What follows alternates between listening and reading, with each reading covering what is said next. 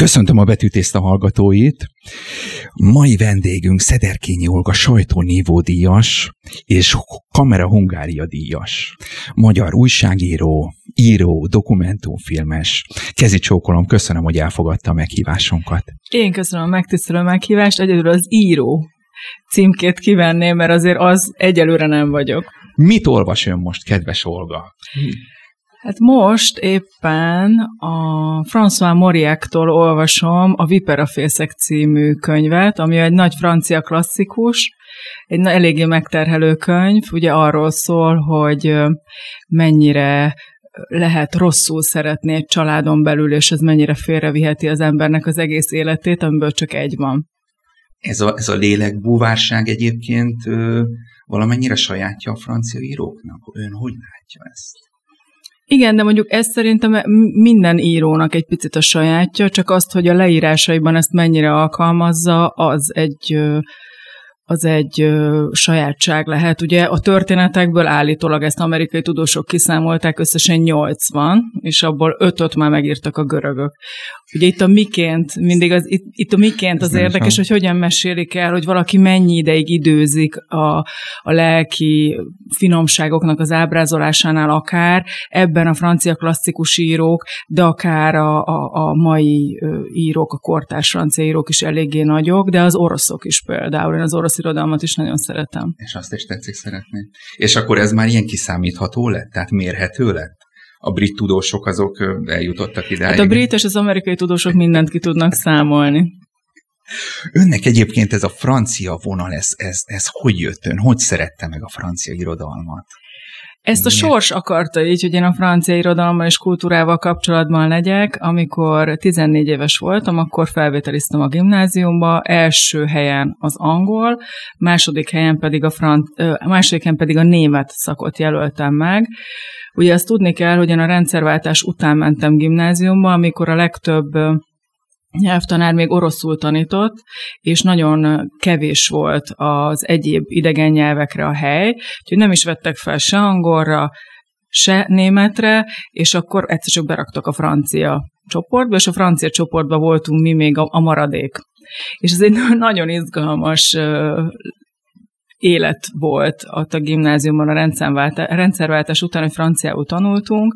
Ráadásul az orosz tanárnőnk megbetegedett, és le lehetett cserélni latinra az orosz nyelvet, úgyhogy a másik szakom az pedig latin lett. De ez a kettő egyébként eléggé erősítette egymást, és ez a véletlen vagy nem véletlen egyébként eléggé meghatározta utána az életemet, mert azóta is a francia kultúra és a francia hagyományokkal, illetve Franciaországgal való kapcsolat az, ami meghatározza az életemet. És ha már itt tartunk, akkor az orosz irodalomra gyakorolt hatása a franciának, meg mondjuk Tolstoy háború és békéjének az a 150 oldalas csak francia nyelvű, az az estély, amikor, amikor megjelenik és végül is bemutatkozik Pierre Bezuhov, igen. Ez hát meg ugye, meg ugye Tolstoy is, egyébként pont Tolstoy az én nagy kedvencem, de nem a háború és bék, hanem az Anna Karenina, hogyha mindig készültem arra, hogy majd egyszer megkérdezik tőlem, hogy milyen könyvet vihetek a, egy, egy lakatlan a szigetre. szigetre, igen, hogy egy könyvet, akkor az egyik az, az vagy Tolstoy Anna Karenina lenne, vagy pedig Flaubertnek a Bovarinéja, mert én, bár ugye manapság nagyon nagy divat az, hogy, hogy mindenből mindig sokat venni, olvasni, tartani. Én nem vagyok ennek annyira a híve, de nagyon a kettő között gondolkodnék, hogy, hogy Flaubert vinne, vagy pedig Tolstoyt, és ugye Tolstoy is... Igen, Tolstoy nagyon abszolút... jó megkötés, hogy csak egyet. Csak egyetlen. Igen, és Tolstoyra nagyon nagy hatással volt Flaubert, és ugye Flaubert Bovarinéje, és azok a lélektani rezdülések, amik utána egyébként még hatványozottabban, meg egy hihetetlen társadalmi társadalom ábrázolással teljesen kibomlanak, ugye Tolstoy annak Kareninájában, ahol hasonlóan ugye tragikus lesz a vég. Úgyhogy Úgyhogy egyértelműen én is azt gondolom, hogy hatást gyakorolt, az, főleg ez az úttörő figura Flaubert az orosz irodalomra, meg hát ezer millió más szál van, ahol egyébként kötődnek egymáshoz. De hát ugye Napóleon is oda betette a lábát, és azóta se tudják azt felejteni. Igen, ön úgy érzi, hogy ez tényleg ez nagyon nagy hatással volt? Hát az, az orosz arisztokrácia és az orosz kultúra szerintem mindig is ezer szálon kötődött a franciához. Ugye az emigrációnak is az egyik kedvenc célpontja volt Párizs, a művészeknek mindig egy... Igen, ori... a Katalin cárnő, aki hívta is őket. Igen, és, és, és mindig ott voltak egyébként, amikor amikor fontos dolgok történtek, ugye csodálattal nézték a nagy francia forradalmat, meg az azt követő változásokat, utána tényleg sokan megjelentek, de ez oda-vissza is mindig működött, és hogyha egészen a, a mai dolgokig akarunk eljutni, ami ugye nagyon... Ez nagyon jó lenne. Ugye nagyon fontos a, a, a divat is például, ugye ez nem irodalom, meg tudom, hogy a műsorban nem az, hogy betűtészte, de nem, például ez, pont ez most csináltam egy interjút Schiffer Miklós divatszakértővel, és őtől kérdeztem azt, hogy a francia divatot, a francia öltözködés kultúrát a világ mely pontján követik még, hol sik a francia divat, a párizsi nő, és azt mondta, hogy Oroszországban. És tehát az oroszok valahogy nagyon kötődnek a francia nyelvhez, az életstílushoz. A... Pedig, pedig a két nép lelkülete elvileg nagyon más. Hát bizonyos dolgokban, igen, bizonyos dolgokban meg nagyon, nagyon hasonlók. Tehát szerintem mindegyiknek van egy nagyon erős birodalmi szemlélete, mindegyik nagyon büszke magára, mindegyik egyébként... A franciáknak is van egy nagyon erős birodalmi Szerintem igen, igen, igen, bár szegények ugye a birodalmat már elvesztették, de, de hát akkor is azért gondoljuk végig, hogy mennyi gyarmatuk volt, és, és hány olyan ország van még a Földön, ami még mindig a francia a frankofóniához tartozónak véli magát Kanadától, Vietnámig, ugye az afrikai országokig, és így tovább, és ugye a francia állam az nagyon... Ez nagyon érdekes. Ön szerint benne van a francia lelkületben, ez miért? Ez a birodalmi szemlélet abszolút szerintem. Ez és az irodalomban is még jelenik ön szerint, hogy, hogy egyáltalán médiában ilyesmikben? Hát nem tudom, ők ugye most ez egy nagyon összetett kérdés, de hát ugye amikor szavazások vannak, elnökválasztás, akkor, akkor Mauritiuson, vagy a Karib szigetvilágban ugyanúgy arra szavaznak, hogy Macron legyen az elnök, vagy ne legyen. A, a francia, vagy a kanadai miniszterelnök kiválóan beszél franciául, és így tovább. Tehát ugye Quebec szintén francia nyelvű tartomány elvileg Kanadának, de hát akár, hogyha az afrikai különböző országokat nézzük, ott is az, vannak hagyományosan francia iskolák, amelyek egy nagy francia rendszeren belül, egyébként ez hihetetlenül kitalálták a franciák, ugye van ez az oktatási rendszer, a lycée française, ami azt jelenti, hogy egy adott napon, tehát mondjuk vegyük a mai napot, január 22, ha jól tudom, Igen. január 22-e mondjuk biológia óra negyedik osztály, a világ minden pontján a francia iskolában ugyanott tartanak a diákok. De ugyanígy az irodalomban, ugyanígy a történelemben, ugyanígy a megtanult énekekben, és így több. Tehát van egy hihetetlenül, ők ugye nagyon nagyon könnyednek Mondjuk tűnnek. biztos a francia idegen légió terjesztette így a kultúrát. Hát az is biztos, hogy terjesztette. De ők nagyon szívósak egyébként, meg nagyon tehát annak ellenére, hogy van egy könnyedség mindenben, a divatban, az irodalomban, a lélekábrázolásban, a gasztronómiában, de közben hihetetlen fegyelmezettek. Ugye ez egy... nagyon érdekes, pedig ez, ez, ez a, a köztudatban szereplő francia lélektudattal lesz szembe megy, legalábbis Nagy, a, nagyon, az enyém. Igen, nagyon fegyelmezettek. Nagyon azok, akik lazán is viselkednek, és lazák is, szerintem azok inkább az olaszok. De a franciák, aha. Váljunk is bele rögtön. Bováriné. Tetszene tudni erről a regényről mondani valami? Miért lett ez az ön kedvence? Hát én azért, én nagyon szeretem a klasszikusokat, ugye ez se annyira divat, meg ugye mostanában az is sik, hogy a kötelező olvasmányokat leszóljuk, ez szerintem ez nyilván ez egy óriási vitát most itt elindíthatnánk, de ennek a műsor nem, nem ez a célja, de én azt gondolom, hogy ha valaki megtalálja a, nem tudom én, mondjuk 30 kötelező olvasmány között legalább két olyan regényt, ami aztán az életét befolyásolhatja, vagy segíthet neki, akár egy kapaszkodó lehet egy bizonyos helyzetben, az, az már óriási segítség. Hát ugye azért tanulunk annyi tárgyat is, mert hát ha majd kémikusok akarunk lenni, vagy tornatanárok, vagy akármi, ugye a kötelező olvasmány az ugyanez, csak az irodalom palattáján belül. Én megmondom őszintén, hogy amikor a Bovarinét én először olvastam gimnáziumban, akkor nekem az egy picit nehéz volt, ugye nem értettem meg egy kisgyerekes szerelemre vágyó anyukának a, a, az életvezetési problémáit, Értettem a nagy szenvedést, mert ugye kamaszkorban az jó, hogyha az ember tud és akar szenvedni, de én inkább verseket olvastam sokat, Baudelaire-t, Verlen, és így tovább. Viszont aztán utána egyetemben elolvastam, bár én jogra jártam, de akkor is sokat olvastam, elolvastam még egyszer, és nekem az volt zseniális, egyébként tavaly olvastam utoljára újra Bovárinét, ezt pár évente újra szoktam olvasni, nekem az benne a fantasztikus, hogy 1857, ugye akkor íródott, vagy akkor jelent meg ez a regény, azóta a díszletek változtak körülöttünk, de bennünk semmi.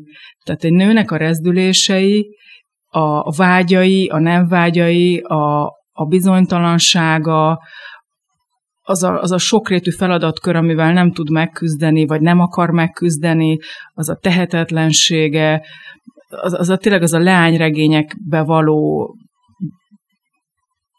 beleképzelődése, és így tovább, az semmit nem változott. És azért ez majdnem 200 év, és ez szerintem megdöbbentő, és a Flaubert tényleg egy hihetetlen úttörő volt. Én olvasóként tudom csak elmondani a véleményemet, hogy Szóval nekem voltak olyan, vagy mindig is vannak olyan mondatok a regényben, ahol egyszerűen el kell időznöm. Hogy most így hirtelen egy jut az eszembe, hogy a, a bálványokhoz nem szabad hozzányúlni, mert az embernek a kezén marad az aranyozás. De ez csak egy, vagy akár Bováriné egyszer elmereng Emma, ugye, hogy, hogy, hogy miért nem lehetnek a dolgok szépek ezek a kérdések ugyanúgy szerintem a nőkben megvannak. Tehát hiába telt el 200 év, semmi nem változott, ugyanúgy megvan ugye a szerepkör, hogy most akkor mi a szerelem, ahhoz kell ragaszkodni, vagy családot kell alapítani, a családon belül mi a fontos, mi az, aminek örülni kell, mi az, aminek nem kell örülni, a magánéletünkben hogyan kössük le magunkat, legyen-e hivatásunk, lehet-e hivatásunk, mérjük-e magunkat máshoz, Érdekes. Van, van-e érde, értelme ennek az egésznek? A gyerekünkkel foglalkozzunk, ne foglalkozzunk, fontos az, hogy, hogy ő, ő vele milyen kapcsolatunk van. Tehát egy, szerint ez a szegény Bovary ez egy önsorsrondó személy, ezért valljuk be. Igen, meg, meg azért ő nagyon lelkibeteg. Tehát ő, ő túlságosan szerintem ő a normalitástól nagyon-nagyon elüt. Hát ugye mi a normális, meg ugye mi, ki az, aki megmutatja, hogy mi zajlik benne. Én azt Például, gondolom... Bocsánat, tetszett a, a Mopassannak az egyasszony életét olvasni? Nem, azt nem. Azt nem. Nekem az a csúcs ebben. De a, tényleg a, a Bovári néz, csak hogy ö, nekem egy kicsit a, a szenvedése, mint a szembelgésbe csapna át. Hát igen, ugye ez mindig nézőpont kérdése, az fantasztikus, hogy ezt egy férfi írta meg, Ugye volt is ez a híres mondat a Flaubertnek, hogy Bovary én vagyok, amit aztán senkinek sem sikerült bebizonyítani, hogy ő el vagy sem. Ugye a, a Flaubert öt évig írta ezt a regényét, számtalanszor áthúzta, átjavította, de az, hogy valaki, ami nekem Tolstoyna is felmerült, tehát hogy egy nő lelki rezdüléseire mennyi, hogy Tehát lehet valaki ennyire fogékony, igen, hogy hogy lehet valaki ennyire fogékony, és hogy hogy láthatja, hogy mi zajlik benne. És ez egyébként, ez olyan, hogy ez a sötétben zajlik egy nőben, tehát ebből nagyon keveset mutat meg a külvilágban, főleg egy olyan, aki tud viselkedni, meg akar viselkedni. Hát De az, az, sajnos a tények ott, ott Bovári Emmának az életében azért azok megmutatják, hogy igazából mi tehát, tehát, hogy fokozatosan csúszik le egyre lejjebb, és a lelki életét is egyre lejjebb adja. Tehát Persze, vissza, de... visszaveszi azokat a szer, azt a szerelmét, akit már egyszer, akit már egyszer ejtett, meg ő ejtette. Tehát igen, igen, igen, de ez az egész, ez benne, tehát kívülről, ha látjuk, akkor azt látjuk, hogy ő, ő él egy házasságban, ugye már a második felesége lesz a, a férjének, tehát ez is érdekes, hogy hány Bovariné van, ugye hány van az anya, az első Bovariné, és aztán igazából az Emma Bovary az a főhősnő, de ugye a cím az csak az, hogy Bovariné, mindegyik, ugye három van a regényben, és tehát, hogyha ha levesszük azt, amiből benne zajlik, akkor az egész regénynek, meg az egész történetnek a szerkezete sokkal egyszerűbb. Tehát nem látszik annyi minden, mint ami ez a jéghegy elmélet, ami ugye a felszín alatt zajlik.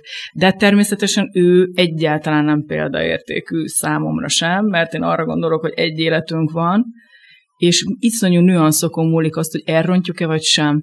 Szegény nagyapám mondta mindig azt, hogy mindenki úgy rontja el az életét, hogy akarja. És erre rengeteg lehetőségünk adódik naponta. És akkor most a Bováriné 2.0-ról.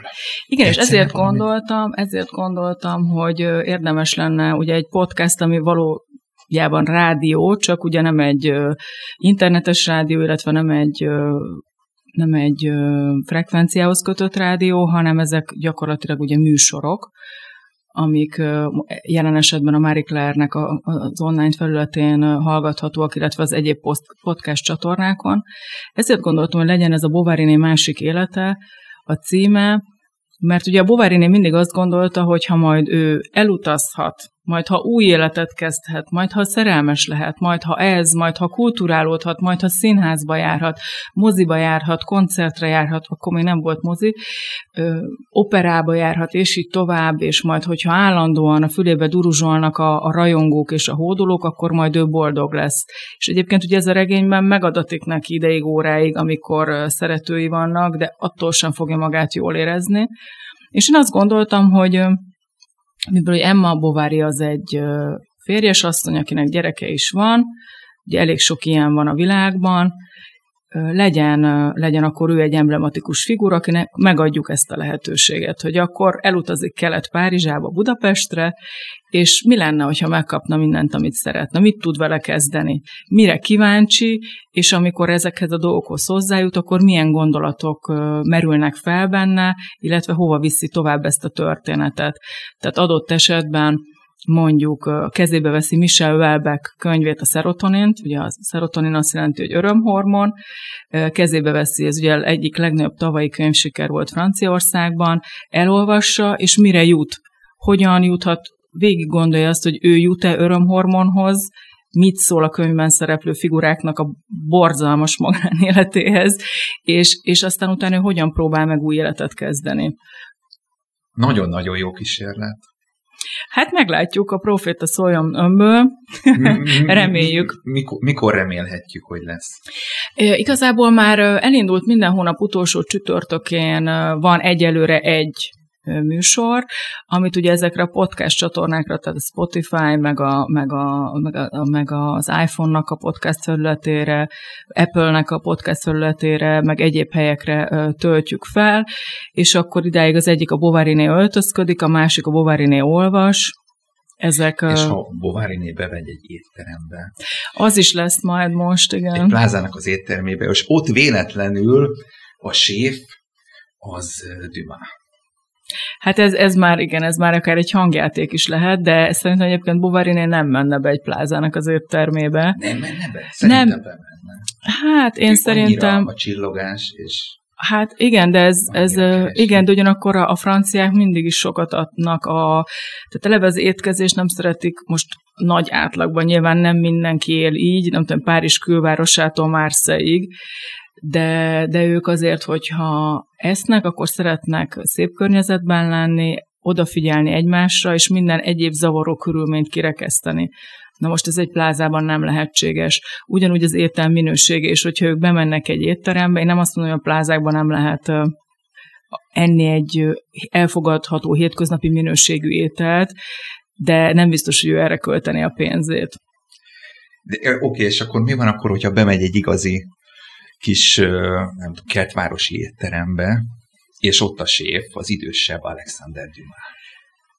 Hát ugye egyébként ők kortársak voltak, mert ugye Dumas 1870-ben halt meg, ugye Flaubert Bovary 1857-ben jelent meg. Azt is tudni kell egyébként, hogy szegény Flaubert azt beperelték erkölcsgyalázás vágyjával, amikor megjelent ez a könyv. Tehát ebből is látszik, hogy mennyire megelőzte a korát. És én azt gondolom, hogy biztos, hogy valamilyen szinten ők ismerték is egymást a francia irodalmi pop életben, biztos találkoztak. De, de most én a másik de visszatérve, könyv, igen. Igen, de visszatérve a... Hát én szerintem ugye a Dümáról azt kell tudni, hogy ez egy óriási nőcsábász volt. Tehát egy hihetetlen romantikus lélek. Egy kicsit hedonista. Igen, nem is kicsit. nem is kicsit. Nagyon kicsit, nagyon kicsit, nagyon hedonista. Egy óriási utazó volt, mesélő volt, és mindenkit elbűvölt. Hatalmas termete volt, ugye félvér volt, mert a... Igen, mert rabszolga volt az ősei. Igen, az egyik nagyszülője, és ez, ez valamelyes látszott rajta, hogy a nagy göndör üstöke volt, és és hát egy kastélyban lakott Párizs mellett, ahol állandóan lakomákat rendezett, és, és ott főzött. Ezek egyébként korabeli leírásokból meg is maradtak, hogy milyen vacsorákat tartott, hogy miközben bent szórakoztatta a nagy érdeműt, azután kiment a konyhába, megkavarta a rákmártást, benézett a sütőbe, hogy hogy áll a kacsa, visszament, folytatta a történetét fehér ingben, földgyűrt gallérral, de volt olyan, hogy... Mert mi most az ön egyik másik műfordításáról beszélünk, Alexander Dumának a szakácskönyvéről. Igen, ez egy irodalmi szakácskönyv, az a címe, hogy a Nagy Konyha szótár, ez franciául jelent meg 1873-ban, tehát a halála után három évvel, és majd mindjárt mondok róla valami, csak hogy befejezve Bovárinéval szemben, ha találkozna egy, egy, egy kert vendéglőben föltámadna, ez még egy nagyon izgalmas találkozó lenne, ahol szívesen ott ülnék. Biztos, hogy elcsábítaná Bovárinét, hogy ez fizikailag demonstrálódna, azt nem tudom, de, de az, hogy a Bovariné könnyes szemben egy kis mentali kör mögül pislogva figyelni azt, hogy az öreg Alexandr mit főz, mit mesél, ugye mindig fantasztikus vendégsereg vette őt kere, körül, és nagyon jól főzött. Tehát azt lehet róla tudni, tehát hogy az Emma bármit ki, ha nem tudna választani, az öreg Dumá megmondaná, hogy mit kell választani, és arról rengeteget mesélne, hitelesen el tudná készíteni, valamelyik egzotikus vagy utazás közben összeszedett receptje alapján, ugye ő egy nagyon nagy utazó volt, beutazta Európát keresztül kasul. Meg ez a vitriolos stílus. Tehát ahogy, ahogy nem tudom, szerintem ez egy abszolút hiánypótló mű. Hát az, és akkor ő is ezt gondolta egyébként, hogy ő egész életében az élete főművére készült, ami ez az irodalmi szakácskönyv volt. Ugye azt gondolta, hogy nem a három testőr, vagy a négy muskétás, vagy a Monte Cristo grófja, hanem hogy az irodalmi szakácskönyv, irodalmi szakácskönyv, pont azért, mert hogy ő azt gondolta, hogy minden az étkező asztal körül történik, ami fontos, ugye a keresztelő, től a halottitorig, a békekötéstől, a üzleti tárgyalásig, és így tovább. És ugye nagyon fontos, egyébként ezt a franciák nagyon jól csinálják is, hogy, hogy mikor mi kerüljön az asztalra, és hogyan kell elcsábítani a vendégeket, vagy megpuhítani őket, milyen étellel, milyen itallal, hatalmas szerepe van. Erről Franciaországban külön könyvek vannak, hogy a diplomácia, a titkos fegyvere, a gasztronómia, és így tovább. Szóval ő azt gondolta, talán, hogy... Ez... Talán a Trianoni kastélyban is így, így, így, így maradtunk mi alul. Hát a, ugye most van idén száz éves évfordulója a trianoni békeszerződésnek, ami egyébként ugye ennyire nem vidám, de ott egyébként az van, hogy nem ott tettek, hanem mindenki ugye saját, volt egy-egy saját szállása a, a Boabulonyban, a, delegációnak, és ők ott, hát nem, ezek nem voltak jókedvű étkezések, de egyébként ezek is megmutatják, hogy ha ott végignézzük azt, hogy, hogy mi történt az asztal körül, akkor, egy, akkor kiderül, hogy mi történt a falakon kívül. Na és akkor a Dümászt egész életében gyűjtögette, bárhol utazott, ugye nem tudom, Tunéziától, Moszkváig, Olaszország, Spanyolország, Franciaország, Németország, Ausztria, renget Magyarországon is járt, Bécsben is járt, mindal összegyűjtötte az adomákat, recepteket, történeteket, és plusz a francia szakirodalmat, és ő neki azért nagyszerű ez a könyve, mert akkor alakult ki az arisztokrata, meg a szegény konyha mellett egy, egy, egy polgári konyha, ami a kettőt ötvözte. Tehát ahol már nem az egzotikus dolgok, meg nem is a legszegényebb ételek ö, ö, voltak terítéken, viszont ő még ezeket is belerakta a könyvébe. Tehát egy hihetetlen keresztmetszet a francia gasztrómiáról. Ön hogy, ez, ön, ön hogy fedezte ezt fel? Hát én ezt úgy fedeztem fel. Mert ezt már 150 éve le kellett volna, hogy fordítsák. Igen, és ugye nem fordították le. Hát én, én gondolom, hogy ennek az lehetett az oka, hogy ez egy gigantikus mű. Ugye az egyik méltatója a gasztronómia katedrálisának is nevezi. Hát tényleg egyébként akkor, amit egy katedrális, tehát szerintem ölni lehetne vele. Egy... Tehát ez valamennyire kivonat, amit ön Igen, közreadott? Igen, ez a kiadóval beszéltem. Én 2012-ben Kolozsváron éltem, a kislányomnak az apukájával, és hát ott nekem le kellett magam kötni. A Magyar Rádiónak voltam a tudósítója, rengeteget utaztam, akkor például a francia elnök, választá, francia elnök választásra, és így tovább meg egyéb dolgokat onnan Erdélyből is tudósítottam, mert ugye kiváló tudósítói hálózata volt a Magyar Rádiónak akkoriban, Kolozsváron, Marosvásárhelyen és így tovább, de rengeteg szabadidőm volt, és ott is van francia intézet, ott is van könyvtár, és akkor ott én észrevettem a, a gasztronómia szekcióban. És mert Kolozsvára mi... kellett azért menni, hogy ez felfedeződjön. Igen, és akkor elkezdtem olvasni, és teljesen elájultam, hogy milyen zseniális, és akkor a, a gyermekem apja mondta azt, hogy hát miért nem fordítod le? Mert ugye én utána néztem, hogy nincs lefordítva. És akkor arra gondoltam, hogy itt úgyis annyi szabadidőm van, elkezdem fordítani, Hát ezek az irodalmi fordulatok, a nüanszok is, e, e, ez, ez, ezek is zseniálisak. Benne. Igen, hogy tehát tényleg azt mutatja meg a Dumának a szakás. Ugye az elején van egy, egy először azt jutottam le, az elején van egy kis regény a gasztronómia történetéről. Hát az, igen.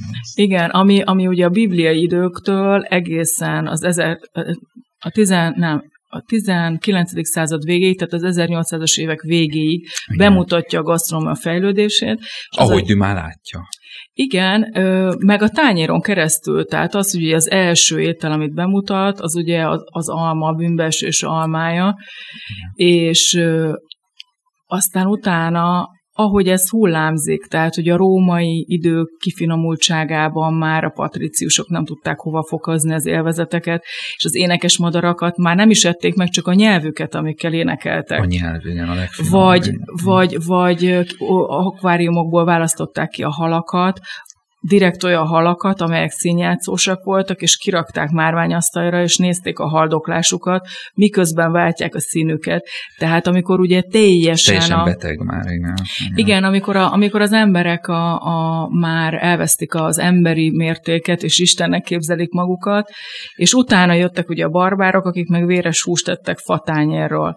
Közben ugye hihetetlenül ezt a művészeti vonalat viszi a, a, az irodalmi és egyéb művészeti történetek ötleteket a Dumas, ami zseniális, és eljutunk odaig, hogy a 19. század végén már San Franciscóba kínai vendéglők nyílnak, ahol patkánypörköltet esznek.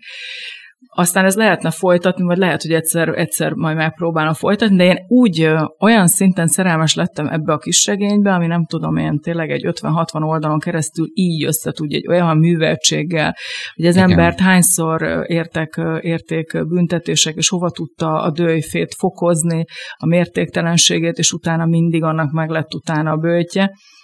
És akkor utána jönnek ugye a fejezetek, amikor ABC sorrend szerint veszi az alapanyagokat, a hozzávalókat, a gasztronómiai vagy konyhatörténeti szókincset, de mindegyik előtt van egy-egy kis irodalmi novella bevezető, ahol tényleg a humor nem hiányzik, és nagyon, hmm. tehát néhol éjfekete, néhol cinikus, néha, néha egyszerűen bájos, franciás helyzetkomikumok adódnak, tehát ahol például a Vaj című fejezet előtt a kis irodalmi novellájában leírja, hogy hogy ugye ő milyen állatoknak a tejéből ivott már, és hogy mindegyikből lehet vajat készíteni, de a tevétől kezdve a kecskén keresztül a tehénig minden föl van sorolva, és hogy ő amikor utazik, akkor úgy készíti el a friss vajat, mert ugye egy francia vajjal főz, hogy egy kis üvegnek a be beleönt friss reggelfejt tejet, belerakja a lovacska nyakába, bedugja,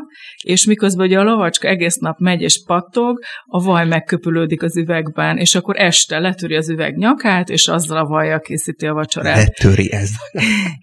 igen, ez a zseniális ez figura volt. Olyan. Igen, igen, és, és tényleg mindent kipróbált. Bocsánat, ha már itt tartunk, ő neki újságírói munkássága van?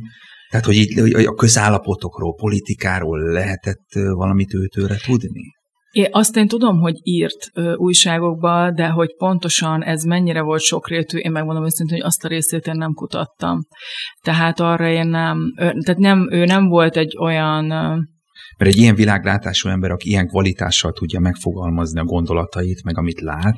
Igen, az, ugye ez a mai, mai világnak az egyik elvárása, hogy mindenképpen a, a, a, a, az alkotók álljanak valamelyik oldalra, de nem, ugye a műveink nem, nem keresztül... is az, hogy oldal, csak hogy magyarázza a, a, a történéseket. A, művé, a művészetén keresztül szerintem nagyon sok mindent meg lehet érteni. Tehát azért, hogyha az ember a regényeit ö, olvassa, vagy hát ő neki mondjuk az egyik legfontosabb szerepvállalása egyébként, ami politikainak is nevezhető.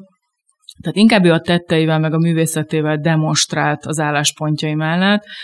Ugye például művészetet nagyon szerette, a Georges Sand, Liszt Ferenc állandó vacsora vendége volt. Nyilván ez egyfajta üzenet volt, hogy számára ez fontos. Akkor Garibaldi-nak a hadseregében ő harcolt, amikor az Olaszország függetlenségért küzdött, akkor ott hosszú-hosszú ideig, és az egyik legfontosabb barátja az egy erdélyi gróf volt, a Vörös gróf, akivel együtt szolgálták Garibaldit, és ez egy teleki gróf volt egyébként, és ez a vörös gróf a visszaemlékezésében... Nem, nem a Károlyi.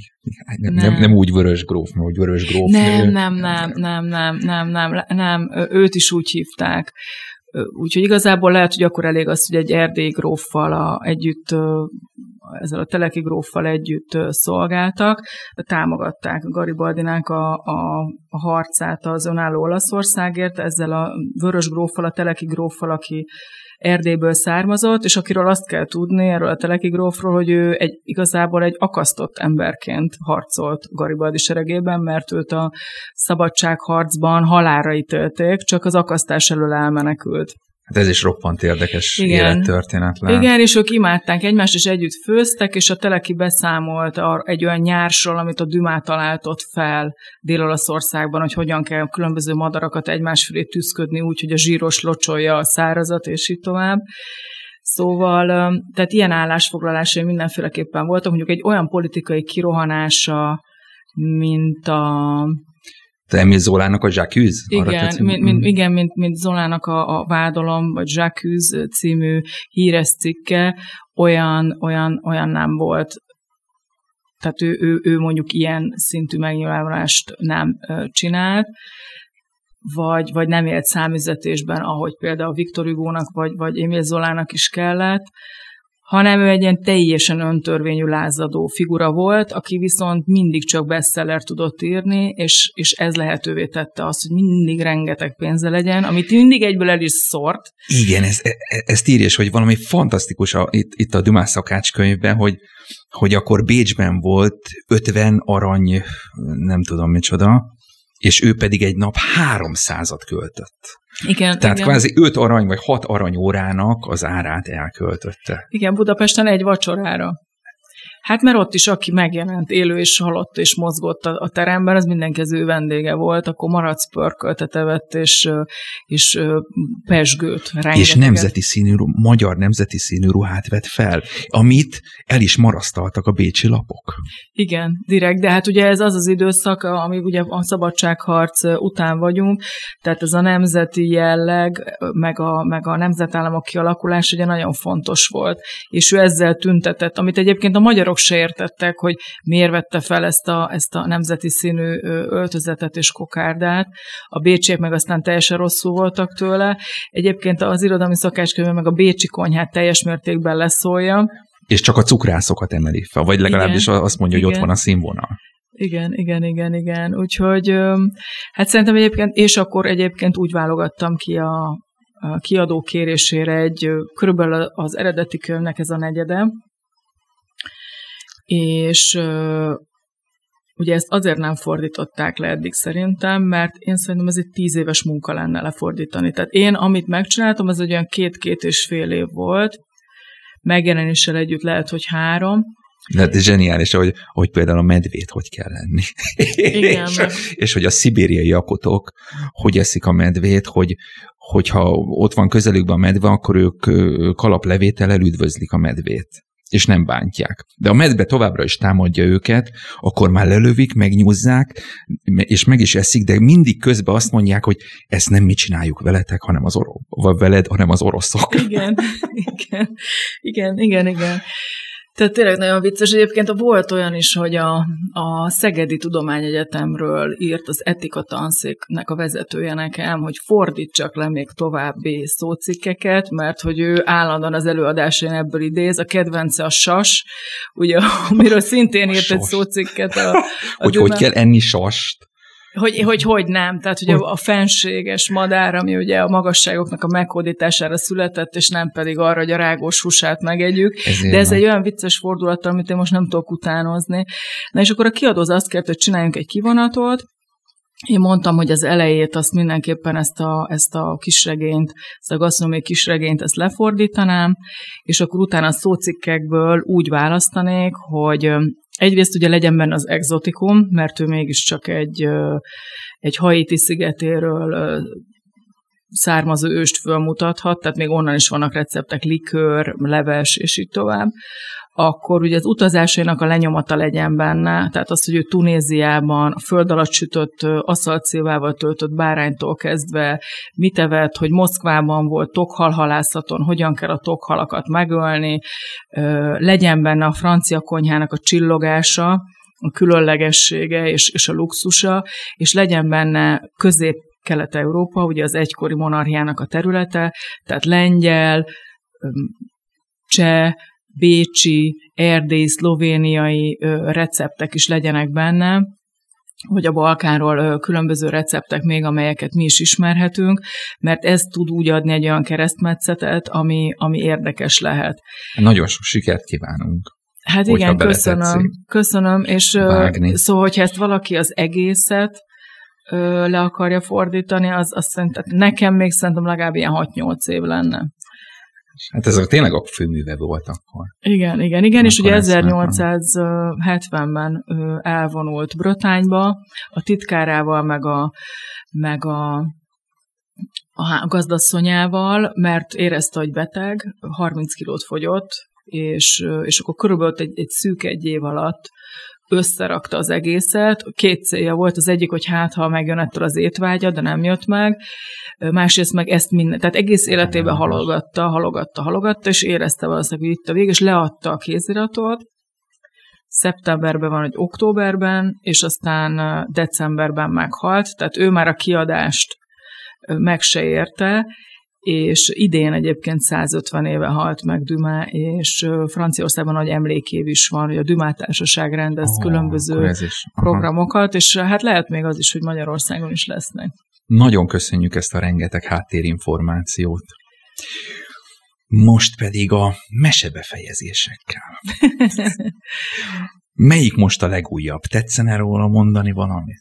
Igen, volt nekem egy ötletem, megkeresett egy kiadó, hogy, hogy lenne ötletem valamilyen antológiára könyvre, amiben ugye kortárs magyar szerzők csilloghatnak, és én nekem az jutott eszem, hogy kicsi korom óta gondolkodtam azon, hogy hogy ho, hogyan folytatódnának a mesék. Mert én ezt soha nem értettem, hogy lezárták nekünk a meséket úgy, hogy, hogy és boldogan éltek míg, meg nem haltak. De engem ez sokkal jobban érdekelt, ugye ez igazából ez egy élet, ez az egy mondat, hogy ez mit jelent, hogy és boldogan éltek, meg nem haltak, hogy ez 50, 60, 70, 80 év lehet.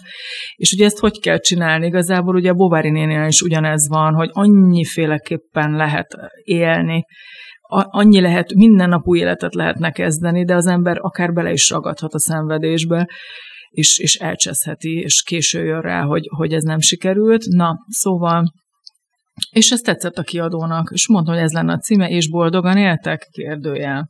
És akkor a mesehős nők utóéletével kezdtük, tehát azt gondoltam, most úgyis egy ilyen női érdeklődés van, tehát nők érdeklődnek nők iránt, de a férfiak is egyre inkább talán, tehát ugye túl miatt ugye egy, egy új időszak elkezdődött a világon, és Aha, és akkor ez egy nő. Ön szerint elkezdődött, tehát volt egy paradigmaváltás most ilyen szempontból? Hát szerint, ugye soha ezek, a, ezek a, a változások, tehát mindig van egy kicsúcsosodása nyilván egy váltásnak, egy forradalom, vagy egy nem tudom, egy háború, vagy valami, de odáig azért hosszú folyamatok vezetnek, míg olyan szinten szétfeszülnek a, a keretek, Hát most, hogy... most a szűfrazsettekig menjünk vissza. Igen, igen, ugye a szűfrazsettek is, hát ők is a, a későbbi miniszterelnöknek felrobbantották a házát, de hogy... Igen, meg az Epsoni Dervin oda vetette magát az egyik hölgy. És meg is tapos taló, és meg meghalt. Meg, igen, a királynak igen. a lova ráadásul.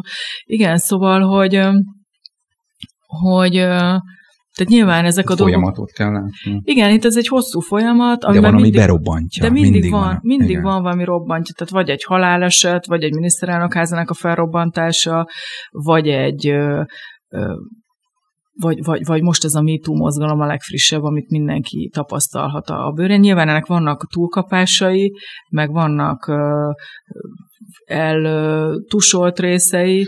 Nagyon meg, meg, és ön ebből a célból is, ebből a szemszögből is nem, találtak nem, e- ezt nem, csak én azt gondoltam, hogy, hogy én szerintem most nagyon érdekes lenne megtudni, hogy mi zajlik a nőknek a lelkében.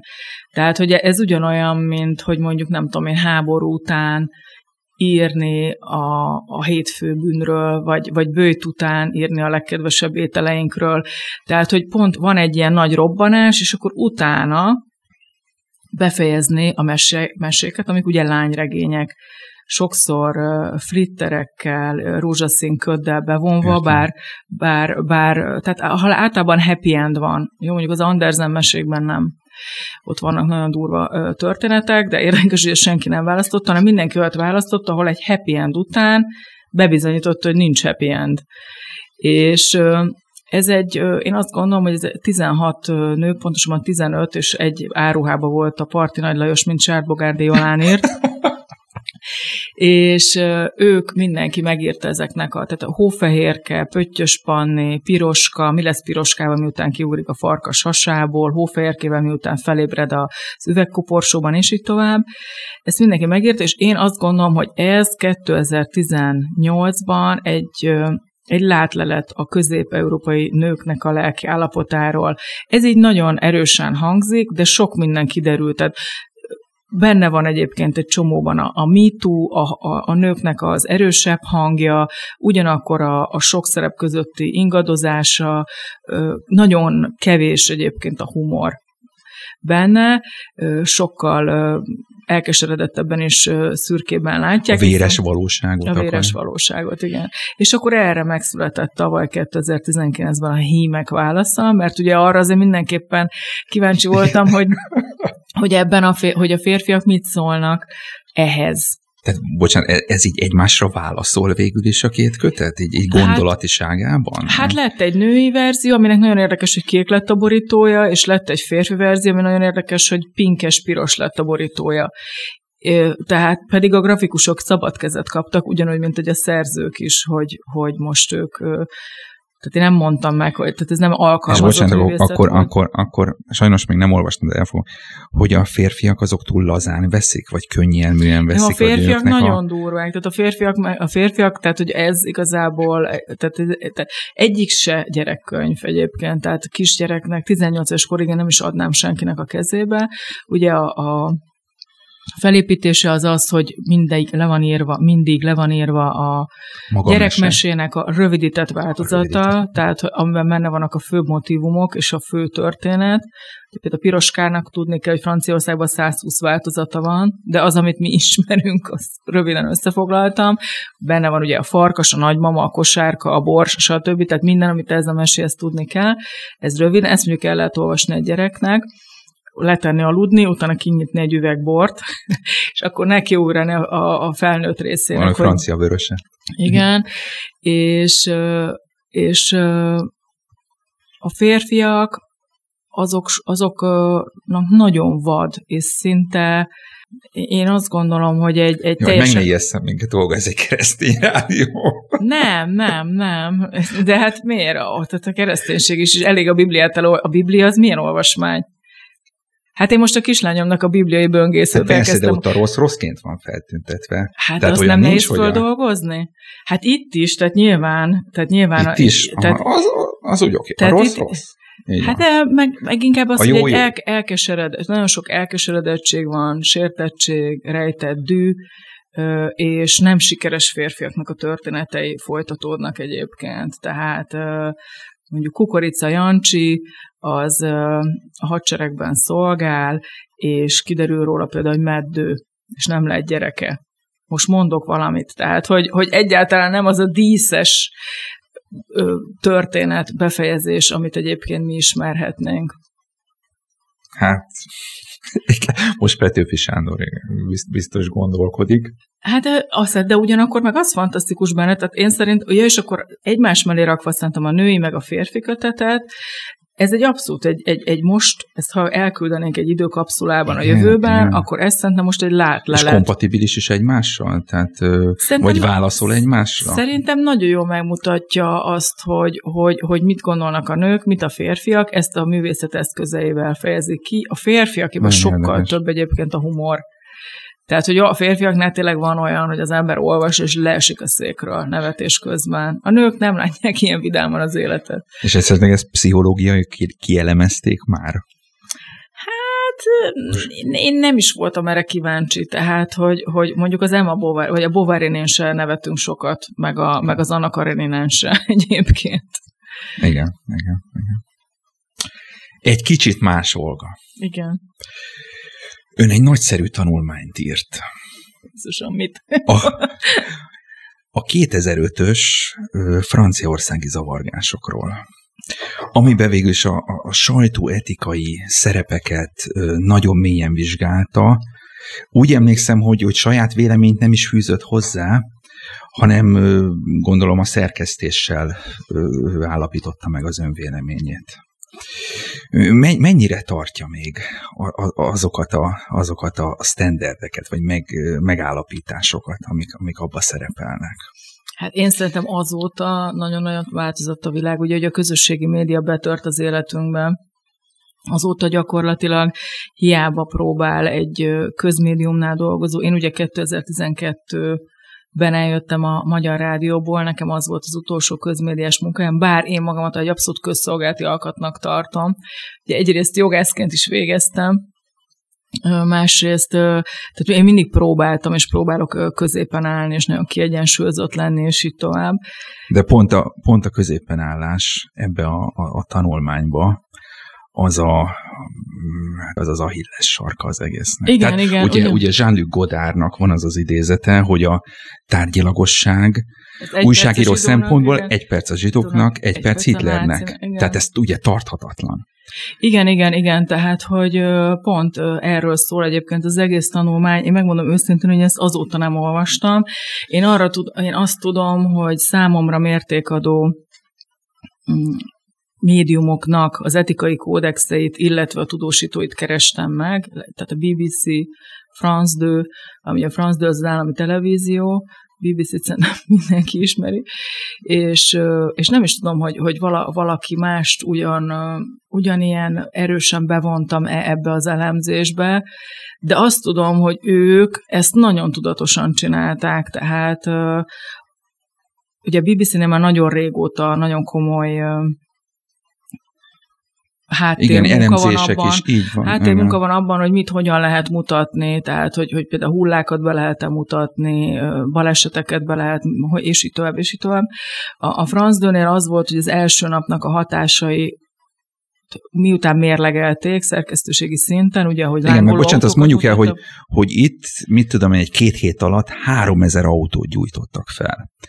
Igen. Tehát azért a, a, ezek ilyen óriási számok ám, tehát magyarul Igen. budapesti viszony elképzelhetetlenek. Igen, de ugye itt emögött volt egy társadalmi harag, ugye egy, egy olyan rétegnek a, a megnyilvánulása, akik elkeseredettségükben próbálták felhívni magukra figyelmet, ugye ez a külvárosoknak a, a első, hát nem, az a másod, harmad generációs bevándorlóinak a leszármazottai elsősorban, persze laknak ott mások is, de tehát itt ez egy olyan, olyan sok dolog összeadódott, ugye, hogy, hogy ne legyenek kirekesztőek, ne adjanak De ő, kedvet. Ön, ön ezt el is fogadja egyébként, mint a, a Franciaországot ismerő Hát Franciaországban, ahol minden iskola fölött az van kiírva, hogy, hogy liberté, égalité, fraternité, ott ott, ott, ott nem nagyon lehet mást kommunikálni. Tehát most akkor De nem is, a, akkor a napi valósága ennek megvalósul?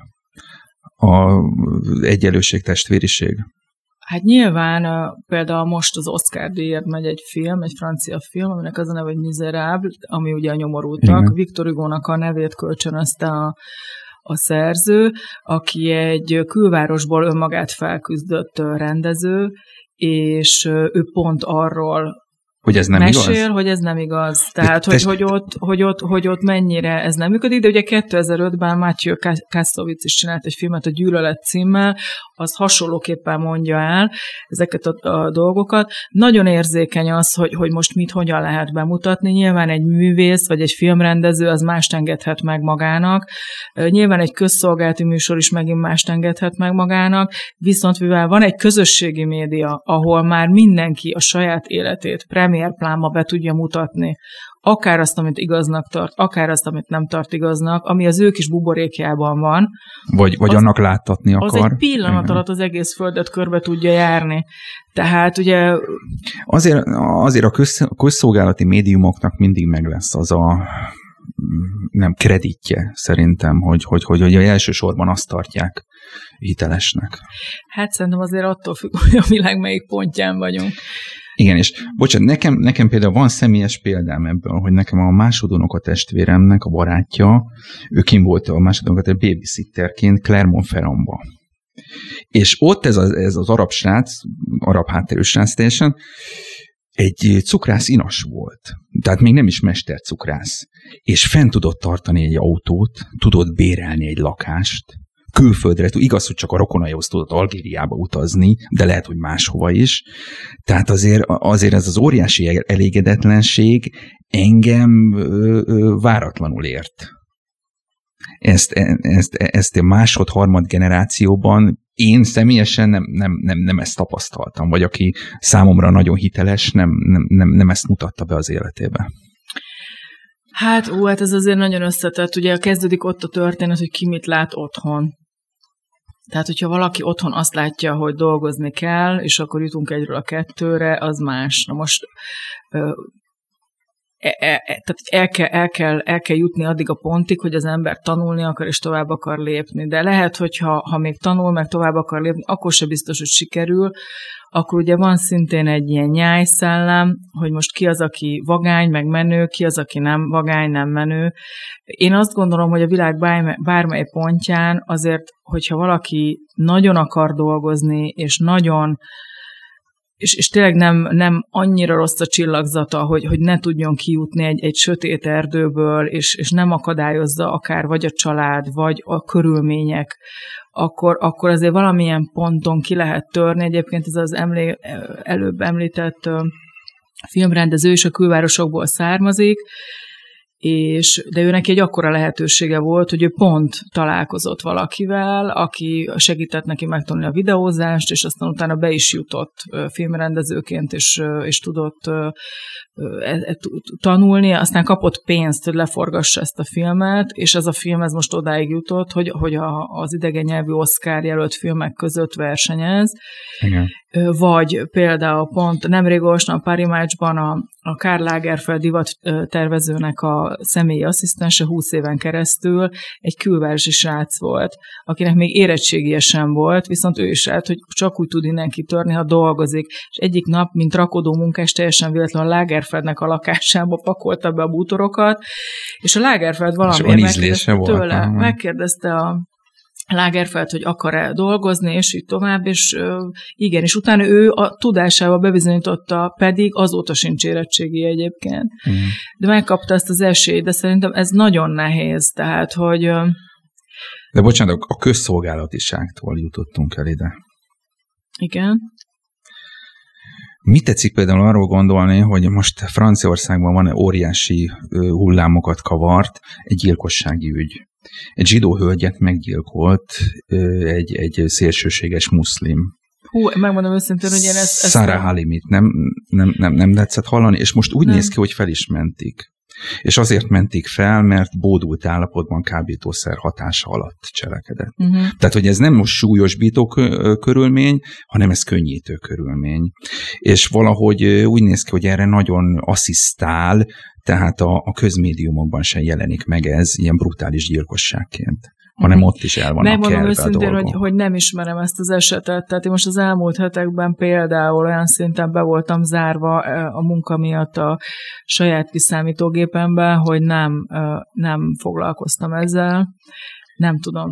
Nem tudom, hogy ugye az, az, hogy mi az igazság, az mindig egy nagyon nehéz dolog. Ugye nekem az Linszki professzor a, a Pázán Péter Egyetemre jártam, ő mindig azt mondta, hogy annyi igazság van, ahány ember. Nagyon nehéz. Én nem, nem tudom, de, Hát ez, mondom, nem de ismerem. ez, ez, ezzel is keni a dolgokat. Igen, nem ismerem, Tehát ez a- nem, ez ismerem a a mondat. nem ismerem az ügyet egyébként.